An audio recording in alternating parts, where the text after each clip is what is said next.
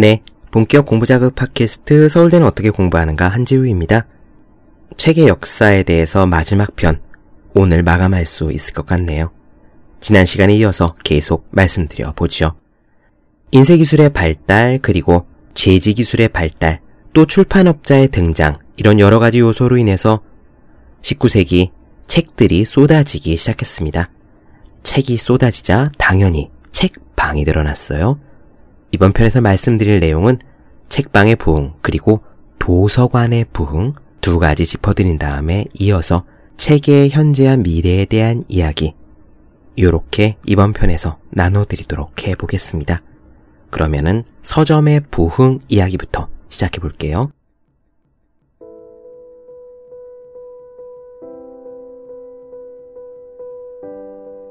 19세기 말에는요, 책을 구입하는 방법은 다양했답니다. 전통적인 의미의 서점은 그중 하나일 뿐이었어요. 상점에서는 음식이나 철물 혹은 옷과 함께 책을 파는 경우가 흔했습니다. 스페인에서는 최신 소설의 1회 연재분을 구입할 수 있는 길거리 간이 매점 같은 것들이 있었고요. 가판대에서 책을 팔기도 했고 떠돌아다니는 행상들은 여러 가지 물건들을 바구니에 담아 팔았는데 여기에 책도 일부 포함되어 있었습니다. 이러다가 조금씩 책을 전문으로 취급하는 서점이 생겨나기 시작했던 거죠. 이것은 대도시의 최신 문화였습니다. 책만 판매하는 전문 서점은 일종의 트렌드가 됩니다. 문화를 선도하는 유행이 됐던 거예요. 그래서 서구 전역에 걸쳐 서점의 수가 꾸준히 증가합니다. 예를 들어 독일에서요, 1895년 당시에 소매 서적상의 숫자는 만 명당 한 명꼴이었는데, 불과 15년 뒤에는 8천 명당 하나꼴로 증가했습니다. 아까 서점이 유행이라고 했으니 1인당 서점 수는 당연히 농촌이나 지방보다 대도시가 더 많았겠죠. 1913년 당시 베를린의 서점 수는 인구 3,700명당 하나 꼴이었고요. 더 놀랍게도 1910년 라이프치히의 경우에는 고작 1,700명당 서점이 하나 꼴로 있었습니다. 이런 서점 수의 증가는 한 나라의 문화를 통합하는 데 중요한 역할을 했어요. 역사상 최초로 모든 시민이 잘 알려진 교리 문답서부터 삼총사 같은 베스트셀러 소설에 이르기까지 동일한 대중 서적을 구매할 수 있게 된 것입니다. 책이 증가하자 이렇게 서점뿐만 아니라 늘어나기 시작한 것이 있습니다. 바로 도서관이었어요. 책값이 원래 엄청나게 비쌌다고 했죠. 루터가 썼던 독일어 성경은 근로자 한 명이 한 달간 일해야 될 월급과 맞먹었다고 말씀드렸습니다. 이때보다는 물론 많이 값이 떨어졌겠지만요. 여전히 신간 서적의 값이 상당히 비쌌던 19세기에 민간 순회 도서관 그리고 공공 대출 도서관은 많은 독자들에게 읽을 거리를 접할 수 있게 해줬던 좋은 수단이었습니다. 이런 도서관은 다량의 베스트셀러 소설들을 대여해줬어요. 월터 스콧이나 바이런과 같은 인기 작가 소설이 기록한 엄청난 판매량으로 미뤄봐서 이런 책들을 실제로 구입한 독자들도 많았겠지만요. 여기에는 대여를 통해 책을 읽은 독자 수는 빠져 있는 겁니다. 당시 사람들은 직접 사서 읽는 숫자 못지않게 도서관에서 빌려 있는 사람들이 많았기 때문에 사실 바이런 같은 베스트셀러 작가들의 책을 읽은 실제 사람 숫자는 어마어마하게 많았던 거예요. 이렇게 도서관이 늘어나면서 재미있는 현상이 하나 나타났습니다. 바로 3부작 소설이라는 것의 등장이에요. 하나의 소설이 1, 2, 3부에 걸쳐 출판된 겁니다. 왜 소설책 하나를 3개로 쪼개서 1, 2, 3권으로 구태여 나눴을까요? 그것은 3명의 고객이 동시에 동일 소설의 각 권을 대여할 수 있게 하기 위함이었습니다. 가능한 여러 사람이 그 책을 돌려 읽을 수 있게 회전율을 높일 수 있게 책을 쪼개서 만들었던 거죠. 이런 식으로 도서관이 늘어갑니다. 공공도서관도 중흥기를 맞이하고 있었어요. 도서관 개혁가들이 나타나 운영을 맡기 전에 원래 공공도서관은 주로 고대의 희귀본을 보존하기 위한 목적으로 학자나 박식한 일반 독자만을 받아들였답니다. 무척 불친절했나봐요. 운영 시간도 일주일에 몇 시간이 고작이었습니다. 하지만 19세기에 문해율이 증가하고 일부 국가에서 투표권이 확대되면서 권력자들은 보통의 서민들이 어떤 책을 읽는가가 곧 공공의 이익과 밀접하게 연관되어 있다는 사실을 깨달았습니다. 쉽게 이용할 수 있는 도서관을 통해서 건전한 문학을 제공하는 것이 개혁가와 정치가들 모두의 우선순위가 되었던 거죠. 지금도 대선에 출마한다든지 정치에 발을 디민다든지 하면은 자신의 입장을 적은 책들을 내놓잖아요. 그런 시기였던 겁니다. 어떤 종류의 책을 사람들에게 읽히느냐에 따라 그 사람들의 생각을 좌지우지할 수 있다는 사실을 위정자들이 깨달았던 거고, 그를 위해 책을 유통시키는 루트로서 공공도서관에 주목하게 된 것입니다. 이런 여러 가지 이유들로 도서관이 증가하기 시작합니다. 영국 북부의 도시 리즈가 한 예인데요. 무려 1902년 당시에 리즈에는 한 도시에 14개의 지역 도서관이 있었고요. 도서관 이용자 수가 무려 50만 명에 달했답니다. 미국의 도서관 잠깐 볼까요? 미국에서는 민간 독지 활동가들이 도서관을 짓는데 자금을 댔어요. 저 유명한 앤드류 카네기 있죠. 가난한 스코틀랜드 이민자였지만 후에 철강업을 통해서 백만장자가 된 카네기. 카네기는 약 1600개에 이르는 공공도서관을 건립하는 데 필요한 자금을 제공했습니다. 물론 그는 도서관 건립에 필요한 모든 돈을 다댄 것은 아니고요. 지역 당국도 나름대로 노력을 해야 자신이 큰 성공을 거두기 위해 의지력을 발휘한 것처럼 그 동네 사람들도 의지력을 보여야 이 도서관이 성공할 수 있다고 믿었대요. 어쨌든 이런 카네기의 노력으로 도서관들이 지어집니다. 카네기 도서관의 대다수는요, 그리스 신전처럼 고전주의 양식으로 지어졌대요. 기둥이 아주 멋지게 서 있었던 겁니다. 이것은 책에 대한 카네기의 숭배를 표현하고자 하는 그런 의도가 숨어 있었다네요. 재미있는 것은 이렇게 우아한 도서관의 외관과는 아무 상관없이 지역 주민들은 자신들이 사는 곳 근처에 공공 도서관이 들어온다는 사실을 반기지 않았답니다. 님비 현상이었던 거죠. 왜냐? 조용한 중산층 거주 지역에 노동자 계층과 흑인들이 책을 공짜로 보러 드나들 것이라는 사실이 마음에 들지 않았기 때문이라고 하네요. 도서관 개혁가들 그리고 뜻이 있는 독지가들은요, 이런 여러 가지 의도로 도서관을 세웠지만 그들의 의도는 100% 결과로 이어지진 않았습니다. 도서관 개혁가들이 끊임없이 했던 고민은요, 도서관 이용자들이 주로 읽었던 서적에서 양질의 문학작품이나 교육적인 서적보다는 그저 대중소설이 차지하는 비중이 훨씬 더 많았다는 사실이었대요. 예를 들어, 당시에 한 커다란 도서관에서 대출된 도서 중 90%가량이 그저 그런 통속 대중소설이었습니다. 이런 결과들을 보면서 처음에 열정적이었던 도서관 사서들은 곧 낙담하고 말았습니다. 대중이 원한 것은 오락이지 교훈이나 계몽이 아니었던 겁니다. 어쨌든 이렇게 책들이 늘어나고 사람들이 책을 찾게 되면서 다양한 형태의 책들이 나타나기 시작했습니다. 이를테면 연재 소설 같은 거예요. 신문에 등장한 연재 소설란에 쓰여졌던 소설 같은 거죠. 저 유명한 알렉상드르 뒤마도 이 연재물 장르의 대가였다고 합니다. 뒤마가 지은 작품 삼총사는 처음에 신문 연재물로 시작했고요. 몽테크리스토 백작 역시 무려 139회에 이르는 분량의 연재물로 지어진 겁니다. 지금과는 달리 19세기 소설의 분량이 엄청난 장편이었던 주된 이유는요, 바로 이 연재소설 때문이었어요. 세계 문학전집 같은 데서 옛날 소설 찾아보면 책이 굉장히 두껍잖아요. 그게 연재소설이었기 때문인 겁니다. 작가들은요, 원고의 행수와 연재 횟수를 기준으로 돈을 받았어요. 그래서 만약 소설이 인기를 끌면은 작가와 출판업자들은 이야기를 최대한 길게 늘려 연재를 계속하는 경향이 있었습니다. 요즘 텔레비전 드라마와 똑같죠. 시청률이 잘 나오면은 계속 분량을 늘려 나갔던 겁니다. 이렇게 19세기가 끝나고 20세기로 넘어갑니다.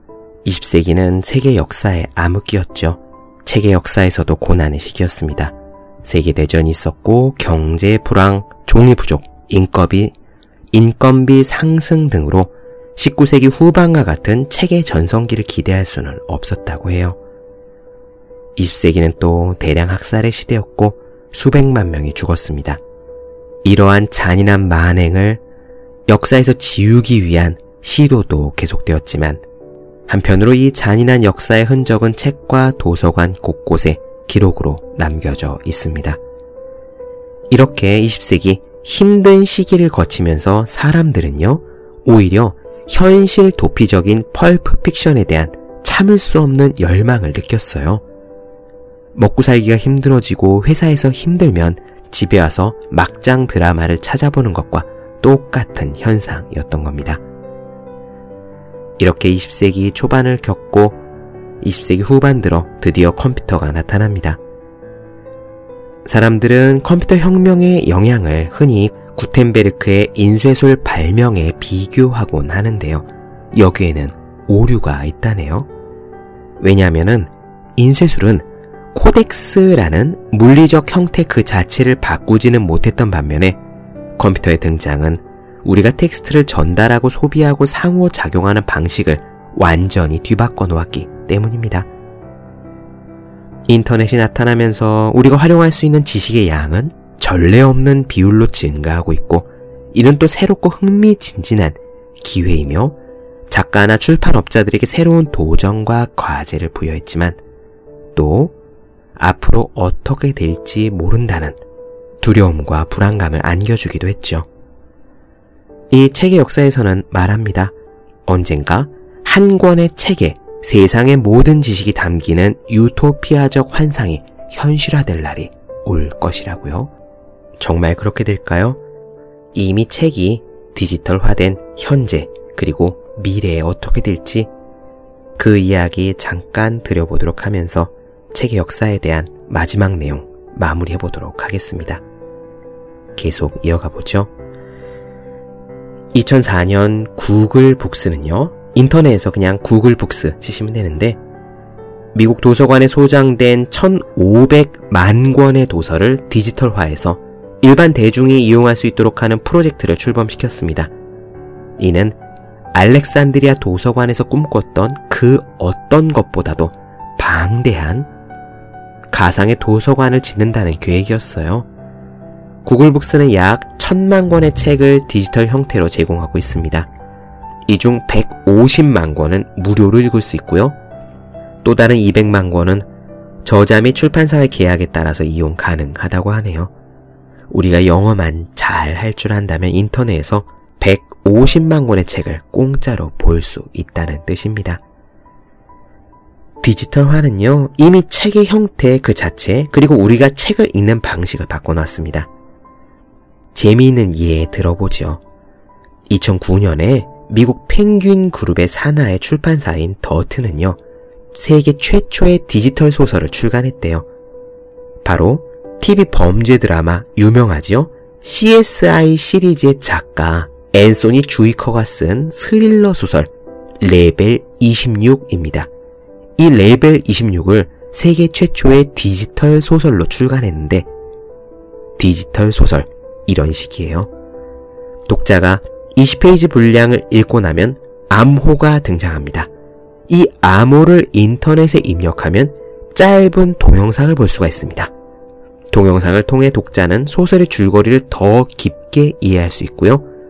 이 동영상을 보고 난 후에 다시 종이책에 쓰인 내용으로 돌아옵니다. 멀티미디어가 잘 활용되고 있는 예인 거죠.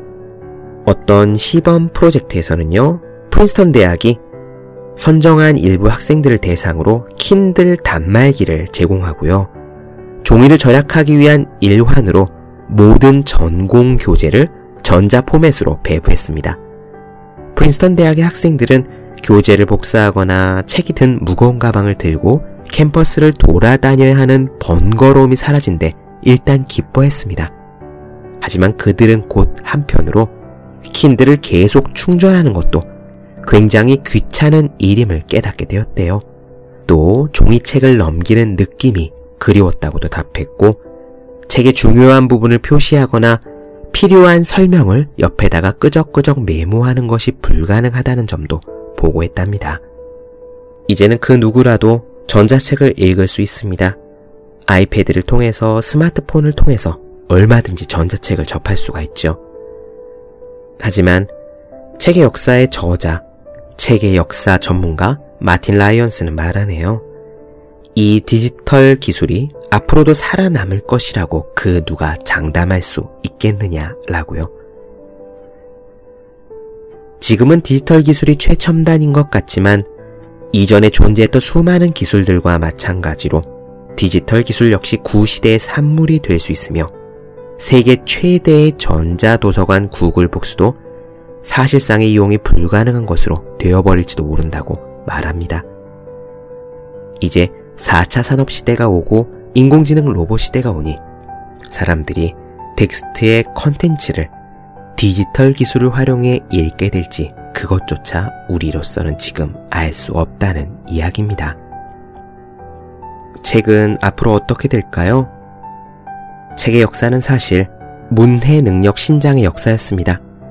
소수의 특권층이 지식과 정보를 독점하고 통제했던 예전 사회 대신에 오늘날 우리가 살고 있는 세계는 보통 사람들이 오히려 문자의 홍수 속에서 살고 있는 보편적 문해 능력이 성취된 세계라고 그 점만큼 확실히 말할 수 있습니다. 이런 문해 능력의 향상, 그리고 자유롭게 우리가 읽고 쓸 수 있는 이러한 책의 발전은 물론 평탄하게, 쉽게, 저절로 얻어진 것은 아닙니다. 다만 1900년 당시 인쇄물이 그 어떤 매체도 감히 경쟁할 수 없는 보편적인 의사소통의 도구로서 최고의 위치를 점하고 있었던 반면에요. 그때는 인쇄 문화의 황금기였으니까요. 1900년 당시에 서구 사회에서 대부분의 인구는 글을 읽고 쓸 줄 알았고, 반면 텔레비전, 라디오 혹은 영화가 책의 위상에 도전장을 내놓을 만한 수준은 아니었기 때문입니다. 하지만 이랬던 인쇄물의 황금기는 고작 한 세대를 다 채우지 못했습니다. 현대의 디지털 시대는 책의 위기에 당면했다고 주장하는 사람들이 있죠. 책은 곧 무용지물이 될 것이라고 경고하는 사람들도 물론 있습니다. 문해 능력 수준의 퇴보가 우려해야 할 만큼 심각하다고 강조하기도 합니다. 과연 책의 미래는 어떻게 될까요? 사실 출판업계는 매년 더 많은 서적을 출간하고 있습니다. 사람들은 책을 읽지 않는다고 이야기하지만 신간 서적은 해마다 늘어나고 있긴 해요. 출판사가 내는 책뿐만 아니라 자기가 직접 찍어내는 자가 출판 역시 폭발적인 증가세를 보이고 있답니다. 이러한 모습을 보면 책의 종말이 목전에 임박했다는 주장은 현실을 너무 과장하고 있는 것 같기도 하지요. 조금 더 폭넓게 인쇄문화 전반을 살펴보면요. 인쇄문화는 멸종과는 아직 거리가 무척 멉니다. 21세기, 그러니까 지금의 독자들은 단지 책만 읽는 것이 아니라 잡지, 매뉴얼, 온라인 텍스트, 그리고 온라인 컨텐츠를 읽고 있는 거예요. 지금 세대의 사람들은 다만 이전 세대와 다른 방식으로 책을 읽는 것 뿐이라고 마틴 라이언스는 말합니다. 우리가 이 책의 역사, 2000년이 넘는 장구한 책의 역사를 같이 나누어 보면서 확실히 알게 된 사실은 우리가 생각하는 책이라는 물리적 형태가 고정된 것이 아니라 예전에는 그렇지 않았다 였잖아요. 도자기 조각에 써진 것도 책이었고, 대나무 조각에 써진 것도 책이었고, 점토판에 철필로 자국을 낸 것도 책이었습니다. 그렇게 생각하면 책이라는 것이 꼭 한쪽 모서리가 재본된 종이책만을 의미할 필요는 없겠죠. 지금 우리는 A4 용지 사이즈 정도 되는 네모나고 납작한 플라스틱 판대기, 태블릿 PC를 갖다가 책이라고 이야기할 수 있는 시대입니다. 이런 덕분에 한 가지는 확실해졌어요.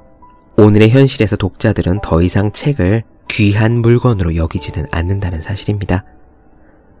오늘날 독자들은 과거에 비해 책의 물리적인 완전성에 대해서 그다지 존경심을 갖지 않는다는 거죠. 옛날 분들은 그랬습니다. 저도 어렸을 때 그런 얘기를 들었던 기억이 나는데 책을 잘 간수해야 한다고요. 제가 초등학교 때 학교에서 교과서를 받아오면 제일 먼저 했던 일이 달력을 오려서 그 교과서의 겉을 쌓는 일이었습니다. 지금은 그렇게 하시는 분들이 거의 없죠. 책의 미래가 어떻게 될지는 모르는 일입니다.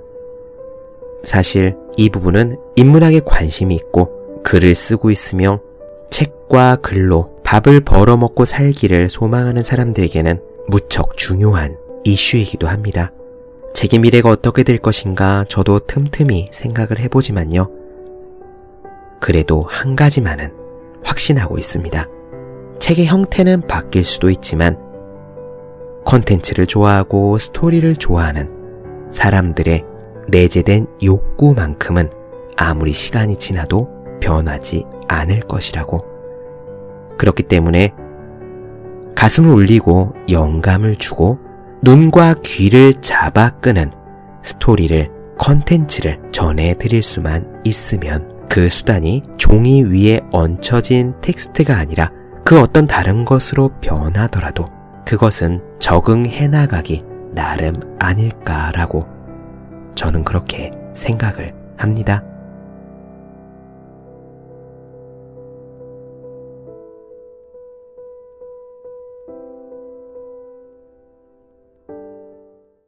네, 본격 공부자극 팟캐스트 서울대는 어떻게 공부하는가?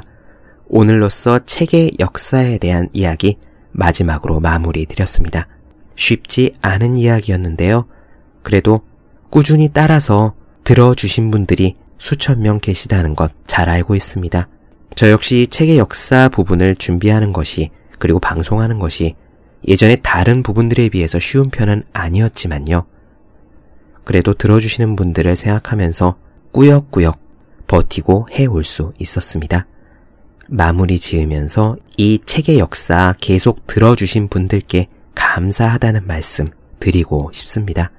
네, 오늘은 여기까지 할게요. 저는 다음 시간에 뵙겠습니다. 더 많은 이야기가 궁금하신 분들, 질문사항 있으신 분들은요, 네이버 블로그 허생의 즐거운 편지, 페이스북 페이지 허생의 즐거운 편지, 다음 카카오 브런치 한재우의 브런치, 인스타그램에서 해시태그 서울대는 어떻게 공부하는가 검색해 주시면 되겠습니다. 오늘 여기까지 할게요. 저는 다음 시간에 뵙겠습니다. 여러분 모두 열심히 공부하십시오. 저도 열심히 하겠습니다.